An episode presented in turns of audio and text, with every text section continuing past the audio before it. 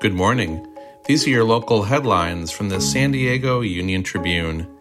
I'm David Clary, and today is Friday, February third. The late Ocean Beach entrepreneur Jay Kahn donated one hundred million dollars to the San Diego Foundation, charity officials announced Thursday. It's a stunning gift from a donor who executives say they never cultivated. The unrestricted donation was the largest gift of its kind ever bestowed to a San Diego charity. A judge sentenced former Navy Captain David Williams Haas to two years and six months in federal prison for his role in the Fat Leonard bribery scandal.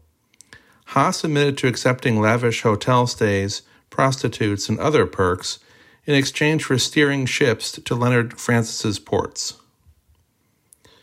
Amtrak will resume weekend passenger service between San Diego and Orange County Saturday for the first time since it was suspended September thirtieth to begin a track stabilization project.